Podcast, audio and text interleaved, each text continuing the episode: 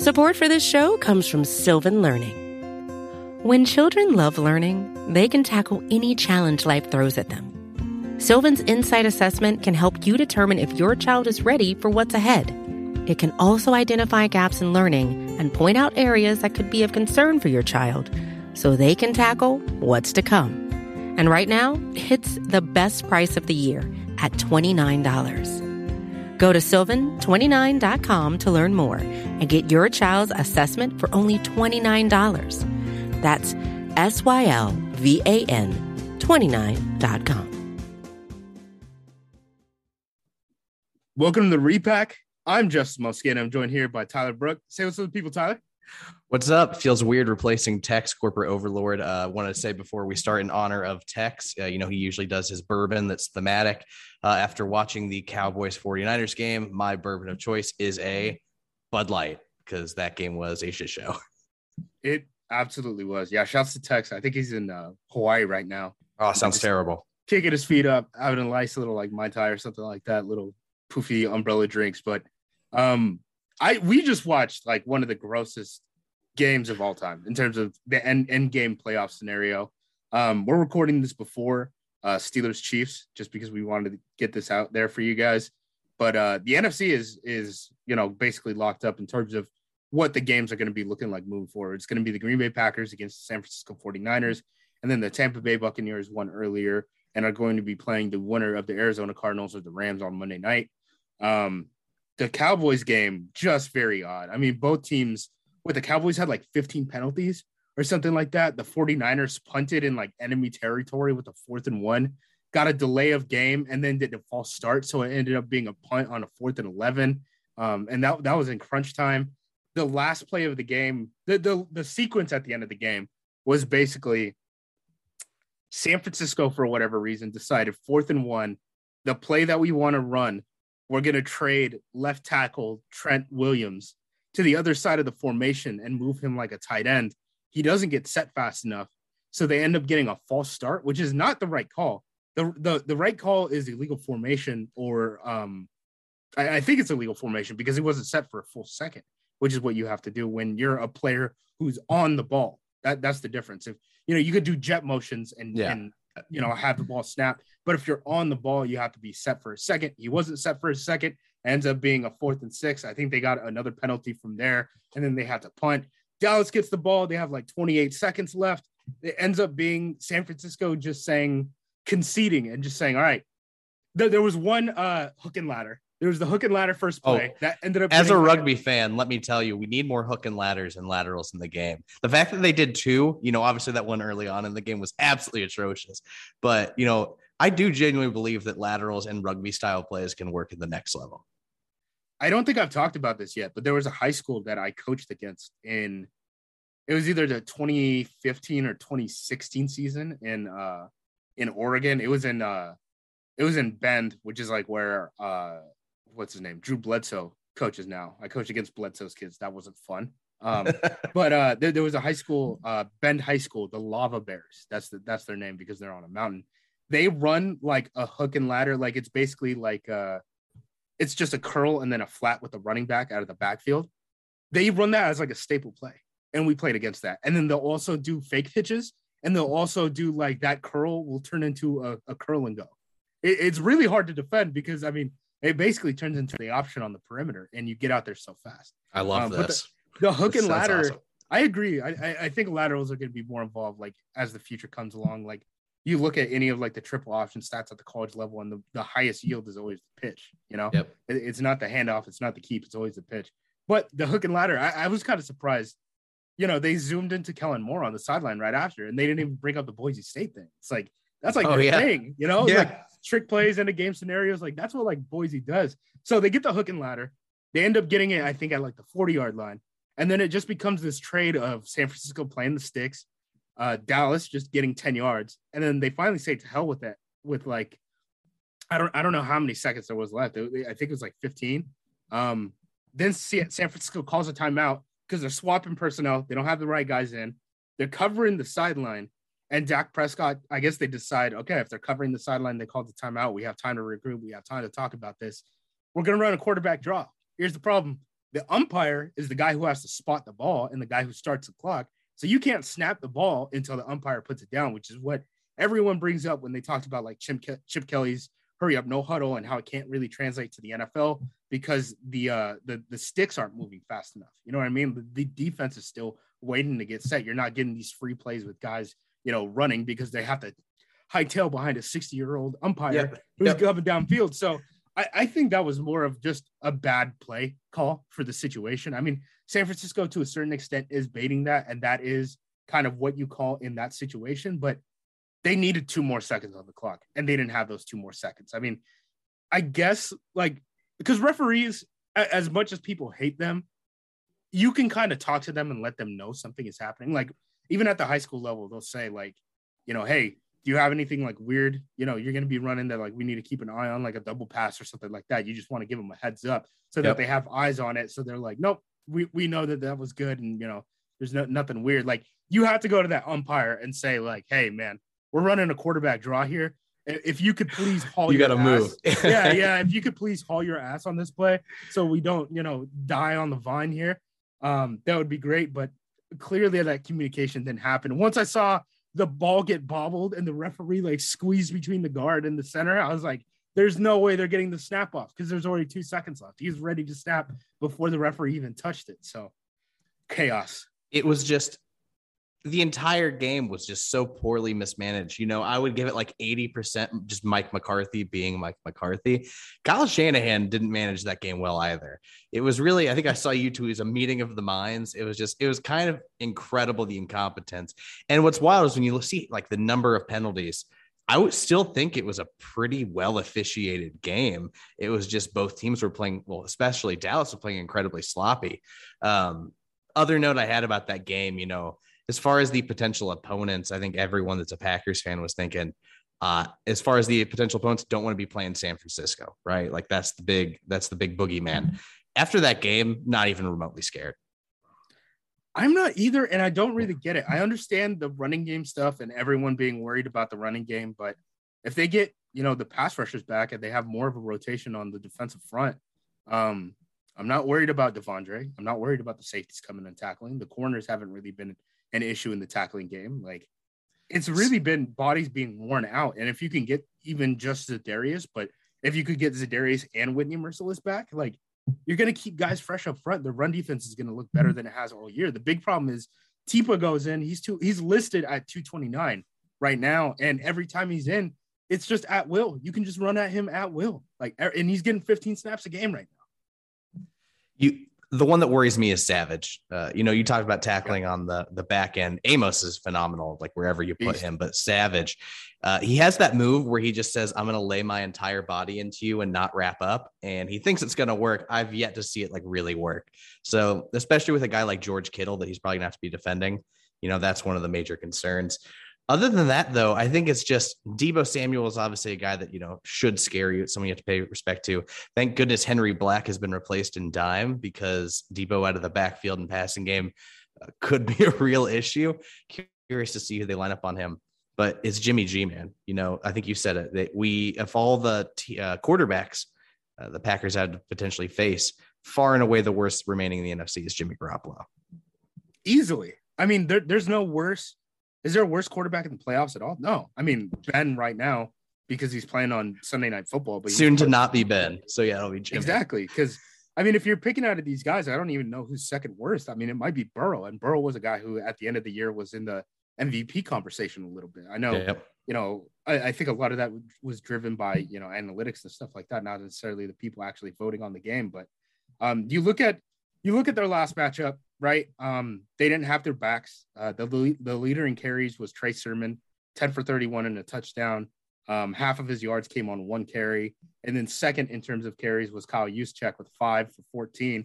No one else had more than one carry other than Deebo Samuel, who's obviously, you know, quote unquote wide receiver. He's just an offensive skill player, is really what he is.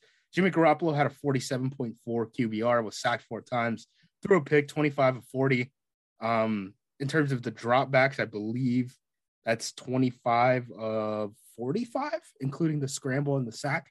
So I don't know. I'm just really not worried when Jimmy Garoppolo is the trigger man. And if you look at uh, the schedule, um, moving forward. I, I don't know if they're going to release it tonight or if they're going to release release it tomorrow. But if this game is on Saturday, when it's yep. going to be, you know, that's a big thing too. Negative yeah. 20 uh, wind chill. Like, hey man, I, I, do not have faith in Jimmy Garoppolo being able to play on the road and doing that. I mean, the the play that might have saved San Francisco, honestly, in the game, and it, it feels like completely forgotten at this point. The Jimmy G pass. Yeah. Jimmy G dirting it into the ground behind the line of scrimmage, not being able to get it to Kittle because then Kittle ended up fumbling the ball after he secured it off of the ground.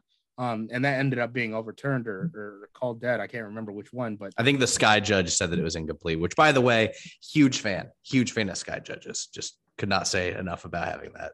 Sky Judge is good. Um, one other thing, uh, Sam Schwartzstein, I know you've talked to a little bit now too, mm-hmm. and uh, he's been on the pod too before. I think he was on with us to uh, preview the Steelers game. Sounds right. Um, yeah. He, I, I worked with him with the XFL. He he came up with the rules. One thing that he brought up was, you know, end of game scenarios, last two minutes of the game. Um, one reason that we did not start the clock for, so we would have the play clock go for five seconds. We wouldn't start the actual uh, game clock for five seconds. So like, you know, 40 seconds. All right. You, you know, it gets ticked down to 35 before the actual time starts running okay. off of yep. the actual game clock was because it takes time to spot the ball and yep. you want to give that team that opportunity. You don't want, you don't want games to end the way yeah that was yeah from a pure fan perspective you don't want it ending like that because that's just a, a, bonkers way for a game like that to end i right. completely there, agree. there's there's ways to fix this there's it just hasn't happened yet and maybe this spurs it i mean we've seen before with you know uh, DPI being something that can be reviewed because of a playoff game and stuff yep. like that. Playoff games can impact these rules more than regular season games. It's something that we can fix. It'll be interesting to see if anyone cares because seeing an offense die at the vine like that, it's not fun. It's not fun. And don't forget that this is a playoff game that impacted Jerry Jones. So you are talking about one of the most influential owners. Uh, have to imagine that something gets talked about. I'd be for it. I think that is a very simple rule change that could be very reasonable. Yeah. And did you watch uh, the early game, Philadelphia, Tampa Bay? Yeah, we should t- we should talk about the other games. I feel like this weekend too, but that was uh that was not a football game. That was a ass kicking. So so here's what happened with me. I got a bad night of sleep. My my buddy's over. He's hanging out. So he's crashing in uh, the futon in in my uh, office. I actually had to record this a little later because he was taking a shower. Our wall connects. So I was like, Tyler, give me five minutes. I, I gotta wait before I can go and record. Unless everyone wants podcasting problems. That's ultimate running water problems. Yeah. Um. So I didn't get a great night of sleep. Uh, 17-0. I see them kick that field goal. And I was like, you know what? Nap time. Because I know what's not going to happen is Jalen Hurts isn't going to come back against this Tampa team. And at that point, I had seen, you know, Wirfs go down um, and stuff like that. But I didn't watch uh, the second half of the game. And then by the time I looked up and woke up from that, from said nap uh, as a Pro Bowl long napper, you know, 31 0. And then I guess they put on, you know, garbage time at the end, but I was doing stuff around the house. So I didn't end up catching the second half of that game. I just felt like there was really no reason. I, I we know who the Tampa Bay Bucks are, but yeah. what a disappointing game at the end of the season for the Eagles, and kind of makes me want like the Eagles were the last seed in the NFC. The Steelers, who we assume are going to get beat down by the Chiefs, this is going to look terrible if they if the Chiefs lose. By the way, it, it's going to be an awful podcast. It's just going to be dead in the water. But um, do did we really need to expand the playoffs? Doesn't no. really make sense. It feels like we made two playoff games less watchable. Yes. And uh, the beauty of the playoffs is games like the Raiders and Bengals, which we'll get to, or, you know, this Cowboys 49ers game. I will say this as gross as it was and sloppy, I would watch that game a hundred times out of a hundred compared to Eagles Bucks. Um, since you missed most of the game, just is bad play calling and bad execution from Philly. Uh, it was, it was really hard to watch. Uh, on the defense, it was a lot of guys trying to make like the me play and not staying within their assignments and just, you know, giving up explosives. But Tampa didn't look that good. I really do think that losing Brown and Godwin is really going to change how they play because I think people forget about Godwin. You know, Packers fans especially love to talk about Allen Lazard as a run blocker. Godwin gets dirty. And sure. he's one of those guys that's just a phenomenal player all around. So uh, losing him and Antonio Brown, who is, you know, as you know, all of the off-field issues aside, is a top, you know, 15 wide receiver in the league as far as ability. Um, so other than that, uh, I do have a big beef I want to talk about with Tampa Bay's medical staff. Um, I think the way they handled Tristan Wirfs uh, was it kind of leads. I saw the tweets afterwards Ugh. where people people were saying he was like he looked like he was like limping, like he looked like he was hurt when he went back in. So he looks like he gets a high ankle sprain in the first half, right? Uh, he yeah, goes he got rolled locker. up on. Yeah. He got rolled up on on run play looks really bad. He's struggling to put any weight on it. Second half, he comes back out there, and it's a at this point, it's a completely meaningless meaningless game, right? Like they've completely controlled this game. Right. He's in for like three snaps, and every time he drops back in his pass set, he is struggling to you know get his footwork down. He is limping gingerly, and then he hurts himself again on the third play. So you know, for all of Antonio Brown's antics. This does not help the optics of Tampa Bay's medical staff to have a situation like this where you roll out a guy clearly hurt in a game that's well out of hand uh, I just had a big beef with it. Uh, let's let's see what happens with Wirfs. I I don't feel great about him playing next week, honestly. And if he doesn't play, I mean, that means a backup is probably going. Von rushes from the right side. From you know, you're looking from an offensive perspective.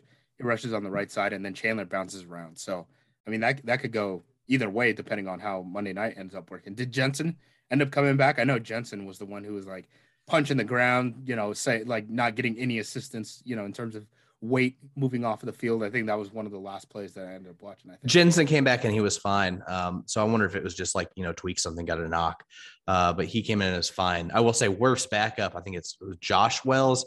30 year old undrafted free agent when he you know got into the league he looked like that i'll, I'll just say that much oh no um an- another thing about tampa just in general i know uh their defense made a bunch of plays especially you know their safeties and stuff um, they they played very well today, and you know, Suh was looking good and stuff, which you know should should scare us a little bit. But in terms of the skill players, everyone always brings up the wide receivers, and to your point, Chris Godwin is extremely talented, just in terms of him being able to not only just perform from the slot, but also like run block as a wide receiver. I mean, when they they they motion Godwin down so much that it's almost like how outside of Green Bay and the Rams, it's really hard to find a comp for him, like in terms of like wide receiver basically playing a tight end yep. position sometimes. Um, I guess the the only other guy who really comes to mind is uh uh Laquan Treadwell, the guy from uh, Jacksonville who, who played at Ole Miss. I would not have been able to pull that out of my head, Justis. I'm gonna be completely honest. Don't watch enough Jaguars games to get Here's, Yeah, this is when you know you gamble too much on uh, when you're like, yeah, they use uh, Laquan Treadwell like that on you know this awful team that's going to pick first overall again for the second time in, in a row. But the other thing too, beyond just the wide receivers, uh, Vaughn, Ke'Shawn Vaughn was the their leading uh, rusher today, and then Giovani uh, Giovani Bernard uh, was their second rusher. Um, so worth noting, like their backfield is, is not fully healthy. I know we kind of got some good news from the Leonard Fournette side this week in terms of Tampa thinking like he he might be able to play, but neither him or Ronald Jones could go. So if it's Ke'Shawn Vaughn, like I don't know how you know that downhill run game is going to work against a team like Green Bay compared to Philadelphia, which probably in terms of bland defensive calls, Philadelphia is number one in the league with a bullet point. It, it's them, and then it's probably Oakland. Yeah, or Las Vegas. Sorry. I will say Ke'Shawn Vaughn, you know, I remember watching him. He got subbed in, uh, I think, after Fournette got hurt against New Orleans, and he looked like he had absolutely no idea where he was or what he was doing. He did look a lot better today. Uh, he was pretty decisive with his cuts, uh, ran north south pretty well, and finished with contact. So, uh, something to keep an eye on. I think if the at the point where the Packers might get to the NFC Championship, I imagine both Fournette and Jones are back. For sure, for sure. Um, let's take a break, and then uh, we'll talk about some of these AFC games, and then. Uh, talk about the Packers a little bit more in depth. Support for this show comes from Sylvan Learning. As a parent, you want your child to have every opportunity, but giving them the tools they need to tackle every challenge, that takes a team. Now more than ever, educational support tailored exactly to what your child needs can make all the difference. That's why parents have trusted Sylvan Learning for 45 years as the ultimate teammate in their child's educational journey instilling in them a love for learning and a passion for reaching the next level. And Sylvan's Insight Assessment can identify gaps in learning and areas that could be of concern for your child. It's a 360 degree view into your child's learning that you can't find anywhere else and helps ensure that your child didn't miss something in school that might put them at a disadvantage in the future.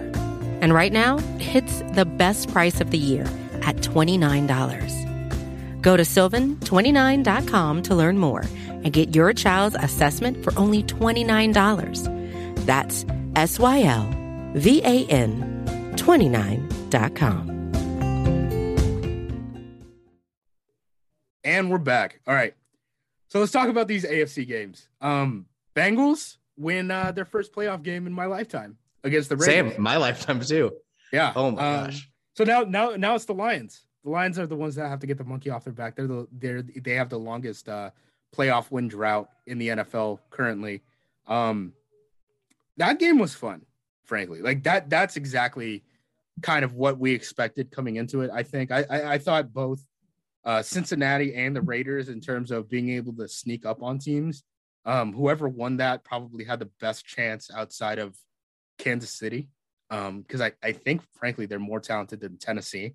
I think they're more well-rounded than Buffalo. I mean, Buffalo went off against the Patriots. We'll talk about that a little later. But um, in terms of being well-rounded teams, I mean, both these teams can run the ball a little bit. They both could pass the ball. They had threats at wide receiver, and they both play some defense. And you know, at the end of the day, um, that that right side of the offensive line that seems to hate Joe Burrow uh, didn't let him down enough to lose this game. So Joe Burrow ends up advancing, which I, I didn't realize he was uh, just the third first overall pick who had won a playoff game in his first two years as a Oh wow. Third all It's- time. It's him, Luck, and Michael Vick. Wow. Wow. Okay. Makes me miss Andrew Luck a little bit being from Indianapolis. Wow. Every time he gets brought him, up, you were in the same sad. building as him. What's that? You're in the same building as him. Oh yeah, for the national championship. Yeah, we saw him and his mustache and everything, and everyone got. Actually, I was trying to clap for him when he was on camera, but I'm surrounded by Georgia fans, not from Indy, and they're like, "We don't care about Andrew Luck," and I'm like, "What do you mean? guy built the stadium." No, that's Peyton. Um, but man, um, yeah, just makes me really sad. But we'll say this: uh, for as fun as the Bengals are, the right side of the line is concerned. The big concern for me was the pass rush their pass rush could do pretty much nothing. It felt like the whole game. You know, obviously they got a couple game changing sacks. They had that strip sack early on, but for the most part, Carr had way too much time in the pocket. Yeah, I agree. Um, that was Also, a- the also the officiating, but we can get to that in a second. yeah, the officiating was not great. They they already said that that uh, officiating crew isn't going to be uh, in, in any more playoff games. I believe. Um, that that was the Jerome Boger crew, right? The same crew that called the Packers 49ers game at the beginning of the year. It was just atrocious. So my absolute nightmare would be Boger and his crew calling that same game next week. So thank goodness he's done. He's done. He's out. Whenever the league has to make a statement about officiating in a playoff game, they're not happy. They're not, they're never happy. Um, yeah, I mean that that wasn't great. So Cincinnati's going to be playing Tennessee this upcoming week. I mean, I don't know how much this rest really gives Tennessee. I know they had like a lot of their skill players are banged up, but Tennessee seems like a team that is kind of lucky to be here. I mean, frankly, if if we're assuming Kansas City wins this game against uh, Pittsburgh, San Francisco, Green Bay, the winner of Los Angeles and Arizona against Tampa, Buffalo, Kansas City, Cincinnati, and Tennessee. Tennessee is hosting one of these games and has the one seed. They might be the least talented team in the divisional round. Derrick Henry is back at practice, though, I believe. So Right. that could be a pretty big game changer if he's fully healthy. I will say, I have seen when Derrick Henry's not fully healthy, he did play on that bad foot against the Colts. It is hard for him to move when he's not 100% lower body. So I, I he wasn't really that fast of a guy to start yeah. with. It was no, always it's just like, he's got momentum and size and strength. right. It's just hey, I'm at some point I'm going to beat a corner, and it's a coin flip if that corner can even get me to the ground. You know, Yeah. so that'll be interesting. Um, the New England Buffalo game, I'm happy I took Buffalo big in this one. Um, I I had some good amount of money there. I lost like half of it because I ended up betting the uh, unders because I knew that the game the game was uh not in great weather. Um, Buffalo became the first team, I believe, to finish a playoff game uh, without a punt or uh, a turnover at all. What did I see? I think it was the I think it was the first NFL team ever. I think it was regardless of postseason. Really? No, no field goals, punts, or turnovers, something like that. Yeah. Yeah, something insane. It was only touchdowns or expiration of clock. Was basically, Yes. basically it because they did have you know that last one was was a knee. knee. Um, it was. I think New England got severely overrated by the tail end of the year. I think people started to figure out what their identity was and just really started to expose it. Mac Jones, I think he had a phenomenal rookie season when you think about what he was supposed to be in theory. Uh, but he he's got some work to do, right? Like he, he's still not completely comfortable in that offense, and he has no wide receivers. Like it's bad, man. Uh, Kendrick Bourne is like your most productive receiver on the night, something like that. Like I don't know what it is about New England not being able to find like top tier wide receivers. They lucked out in getting Randy Moss. And then outside of that, like, you know, Wes Welker, Dan Amendola, you know, solid careers, but never like a true number one guy. But those guys are all option guys over the middle, and Yeah. I mean that's not really different than like what they had in Gronk and stuff like that. And you know, for for as much as their tight end unit, you know, they spent so much money on their tight, tight ends, money. and we kind of assumed that they were going to try to mimic some of like what they did with Gronk and Hernandez, you know, because we Yep. we had seen that mold kind of work under Bill Belichick before. And I don't think we ever really saw that. I know Hunter Henry came up with some big passes in this game, but it, it doesn't look like a team that's well built on the offensive side. Like when you're a deep shot answer, when Buffalo's just pressing you to hell, which is what they did in the second matchup when Buffalo beat, ended up beating the Patriots, um, is you know we're gonna take a deep shot to to Nelson Agholor with Mac Jones throwing the ball. It, it doesn't work. Like you need you need a better answer than that, and I think New England kind of has to go back to the drawing board and figure that out. The other the other thing about New England is uh, their run defense started getting figured out a lot, and I wonder how much of that was the lack of Christian Barmore, who had you know get another rookie that they drafted that had an exceptional season. Uh, and then the other point, just Josh Allen, man, like you know a guy I whiffed on as far as draft evaluation. I was not sold on him coming out of Wyoming. So here's the thing. Here's my thought on this. I, I saw Quincy Avery uh, tweet this out. Quincy, who works with a bunch of, he's a Yeah. you know, NFL quarterback trainer. Um, he tweeted out like, I watched Col- uh, Josh Allen's film and you know had some skepticism. I watched him in his rookie year and it confirmed my skepticism. And now he's just good. I, I don't know if the evaluation was gone or, or or was bad, but he didn't perform well in his first year either. I mean, he looked really bad Yeah, he wasn't a productive guy at, at the college level. Like you could watch that those that uh, especially against Power game. Five schools, it was like Yeah. really bad. It- he wasn't a good quarterback. He had all the talent in the world, but he wasn't a good quarterback. And he seemingly is like the one kind of traits guy who's like developed accuracy at the next level. I think he, uh, since Matt Ryan, no quarterback has a higher completion percentage than he ever like in the NFL than he had at the college level, and that's something that that Josh Allen was able to do. So, shouts to him for being able to put the work in and kind of correct those flaws. But it's a flaw that isn't often corrected, and you shouldn't bank on it. You know? Yeah. And he, he's just a fun guy to root for too. He just seems like a, a nice kid, which makes me feel old calling him a kid. Um, also, just an absolute howitzer of an arm. So it's always fun to watch that. I'll never forget that earlier New England game during like the rainstorm, uh, the winds howling everywhere, and he's still like throwing darts. Where The RPOs where you're like, what the Yeah. heck is just slicing through the wind. where the Patriots could only throw the ball three times, the Bills are out here like, oh, we can still throw the ball. It's fine. Don't worry about it. So if we look at the so Buffalo's gonna probably go to Kansas City.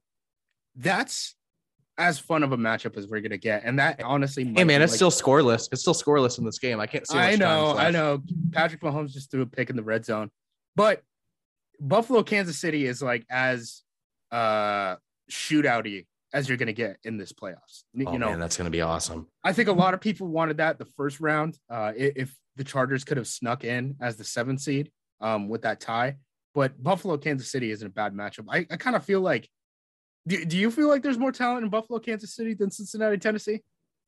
Oh, 100%. I think there's a lot of guys on Buffalo I feel like don't get enough national attention. I'm a huge fan of Dion Dawkins, their left tackle. I think he's pretty damn good. Uh, obviously, Packers fans' favorite Micah Hyde. I miss you. The fact I miss that, you, Micah. Yeah, I know. The fact that secondary is holding up without Tre'Davious White is, you know, kind of a miracle. Um, obviously, you got uh, Ed Oliver on the front. He's having a good year.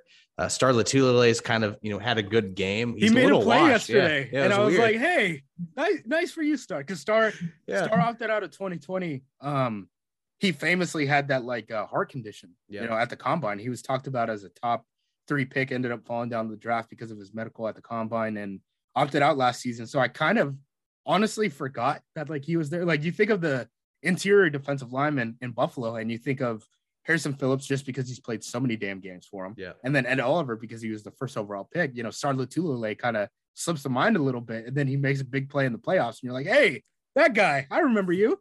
Three guys did that to me this week, and it was Star Lotulelei. Ryan Kerrigan had a couple sacks today for the Eagles, which Right. was absolutely wild. And then I saw Travis Benjamin making plays for was it the Niners? Yeah, the Niners. And I'm like, I Early did in the know- game, I was like, I did not know too. he played. I was like, what is going on? running Uh, plays for him. Very weird to me to see all these guys I had completely forgotten about making plays. All right, so breaking news here. I just got tagged in the uh, Oh God. SB Nation NFL communities uh, chat. Sa- The uh, Green Bay Packers are four or five and a half point favorites against. San Oh Francisco. wow. I kind of like that line for Green Bay. That's At a the end lot. of the day, it's Aaron Rodgers against Jimmy Garoppolo. Yeah. end. That's just a San lot. Francisco, San Francisco got banged up in that game. I mean, Yeah, that was Nick the big thing I was Bosa wondering. had a uh, a not great looking uh, neck injury that they ended up calling a concussion. I mean, his head ended up, you know, basically folding at, at the neck because Gross. his teammate ran into him, and I think he was getting held on that play or something. There was yeah, sort big time, big time held. And then um, Fred Warner ended up going down with a non-contact injury that I think a lot of people immediately was like, "Dang, that's an ACL," and it ended up being reported as an ankle, and he didn't come back. So defensively, I mean, we know San Francisco's corners are not good. That that's the flaw. The flaw of their team is quarterback, the right side of their offensive line, and corner. Brunskill. Oh, Yeah. just attack Brunskill the whole game. Yeah, and I thought it was interesting. Brunskill was the guy who, because it was so loud in AT and T, um, and when the center, you know, Alex Mack, you want him with his eyes on the defensive structure. Brunskill was the guy who's looking back at Jimmy Garoppolo. So Brunskill actually is the guy who has the lowest time to uh like mentally process what is happening on the defensive front. And I'm like, if I want to give anyone more time, it's Brunskill because he's 280 pounds playing guard. You know? So Packers fans should remember pretty clearly Brunskill from that first game because Kenny Clark just absolutely ate his lunch the entire game. and that's what I'm expecting in this game. And Dean Lowry, you know, last time we saw Dean Lowry, he looked like October Dean Lowry, which is kind of the best version of him that we've seen of his career. So if if, if they're playing well, uh, Kingsley Keke can you know kind of return to the lineup and start looking like a productive player. I I really like that matchup. Um, Tom Compton, their their right tackle, has looked better than I thought he was going to end up looking, but Brunskill is still a big time issue. Yeah, uh, the obviously the I think the real concern if you're thinking about from the Packers on the defense is you know gap containment, which compared to previous years, holy crap, they've done such a better job. But the one guy everyone wants to call out, which is fair, is Rashan Gary, right? Someone that can get really hyper aggressive on the pass rush, and I get it. You know, you're looking at Jimmy Garoppolo want to get a strip sack or something, uh, but you know I could definitely see where San Francisco's offense tries to plan and use that aggressiveness against them. And even then, San Francisco had 38 carries, 168 yards or 169 yards. Two of those came on like uh one was a long like a Deebo carry, one was an Elijah Mitchell carry. Again, Elijah Mitchell wasn't there for that first uh Packers game. It was Trey Sermon. But I don't know, like when, when push came to shove at the end of the game, Dallas got that team, you know, off of the field. And if if Kyle is going to be as conservative as he was in this game, I don't know if San Francisco has the firepower in terms of like the trigger man and deep speed on this team to keep up with what you know the Packers and Aaron Rodgers can do. Well, I mean, think about this. You know, outside of the scripted drive, which is a thing of beauty, the 49ers only scored one other touchdown, right? Right. Like that's that's pretty significant to me. Um, there are p- parts of that offense that can be exploited. And if you can contain Deebo and Kittle uh, and get some pressure on Garoppolo, which again, we're talking about Mercilus and Z coming back. You're talking about two units of edge rushers able to keep each other fresh. Man, that is both exciting and scary. 49ers fans because the one thing that we've seen time and time again when you get pressure in Garoppolo's face, very, very, very bad things can happen. The other thing too, again, to to bring it back to the uh, earlier point, you know, Dallas, if they had two more seconds on the clock, right, they have enough of a shot to throw a hail mary at the end of the game for for a win potentially, at the very least, tie that gets them into overtime. Dallas had 14 penalties for 89 yards in My this God. game. Very sloppy performance. San Francisco on the uh, on the other side, nine penalties, 58 yards. I mean, just a, they look like sloppy football teams. Those Yeah. teams didn't look like championship level football teams. Um, I, I think Buffalo made a statement. I think Tampa made a statement. I don't I don't think San Francisco did. No, really no, don't. no. How much of a difference do you think it's going to be for them playing, going from playing in Jerry World on that turf to playing on Lambeau grass? I feel like they always talk about. I mean, you're not going to hit the Lambeau? jumbotron. Yeah. You're not going to hit the jumbotron. you're not going to get the weird blinding light that comes from like the Yep. north south alignment that they that they end up having uh with those big windows in the end zones for whatever reason. Yeah, it- it's going to be a weird one compared to you know what they had earlier. I feel like I feel like I've heard Packers players talk about that the footing is noticeably different, and then like they they notice a lot of their opponents, especially in the winter conditions, that you know struggle with their footing early in the game. So I'm not sure how much validity there is to that, but I am curious to keep an eye on it. I've talked to people about that before, and it seems like um, a lot of it has to do with the fact that not only is it, it it's like hybrid synthetic, so it's like kind of like half grass, half turf. Like there's some sort of like wiring or something like on the inside of it that like it, it's weird. It's not like hundred percent grass. It, it's not Soldier Field. It's not Pittsburgh. It's not Washington. Right. Um, but not only that, the fact that the, the way that they heat the field to like keep it away from Oh, it's the and all moisture? that, There's there's like three different factors. The Packers create a very different environment for NFL teams. It's one of the reasons why they wear mesh jerseys. Still, they're the only team in the league that still wears mesh jerseys. Wow. Every everyone else switched over when the Nike contract happened in 2012. Yeah. Um, that's why you Mhm. don't see like the weird, you know, sweat boxes and stuff like that on Packers players in the same way you you see other teams. But looking at San Francisco's schedule, um, these are their uh, road games since November: Jacksonville, Seattle, Cincinnati, Tennessee, Los Angeles. It's not Green Bay. You know, they they, they got the road game against uh, Philadelphia and Chicago before November. Um, I can't remember if that Seahawks game wa- was a weather game. I don't think so. I remember the Seahawks played one weather game earlier this year. What was their record in those away games? Just out of curiosity. I know weather isn't a factor, but just they be, they beat Jacksonville. Oh, surprise. um, okay. They beat Jacksonville. They lost to to Seattle. They beat Cincinnati in overtime, and then Okay. they they lost to Tennessee, and then they beat the Rams in overtime. That's so they right. Ended That- up yep. going one, two, three. They went three and two. um, Okay. over that. But two of those wins are in overtime, and the other Yep. one's against the worst team in the league. So Yep. Well, that gives me some hope. There we go. Again, I think heading into this game, it was just like the don't draw the 49ers, but I think all their warts got exposed in a win. Uh, and I wonder again, this is just a completely vague, non non scientific thing, but like you have to feel like a lot of the emotional bank account was spent in a game like that, right? Like really high intensity. You're gonna be playing on a short week. Like I can't imagine how easy it is to get that juiced up again for a game after you know something like this.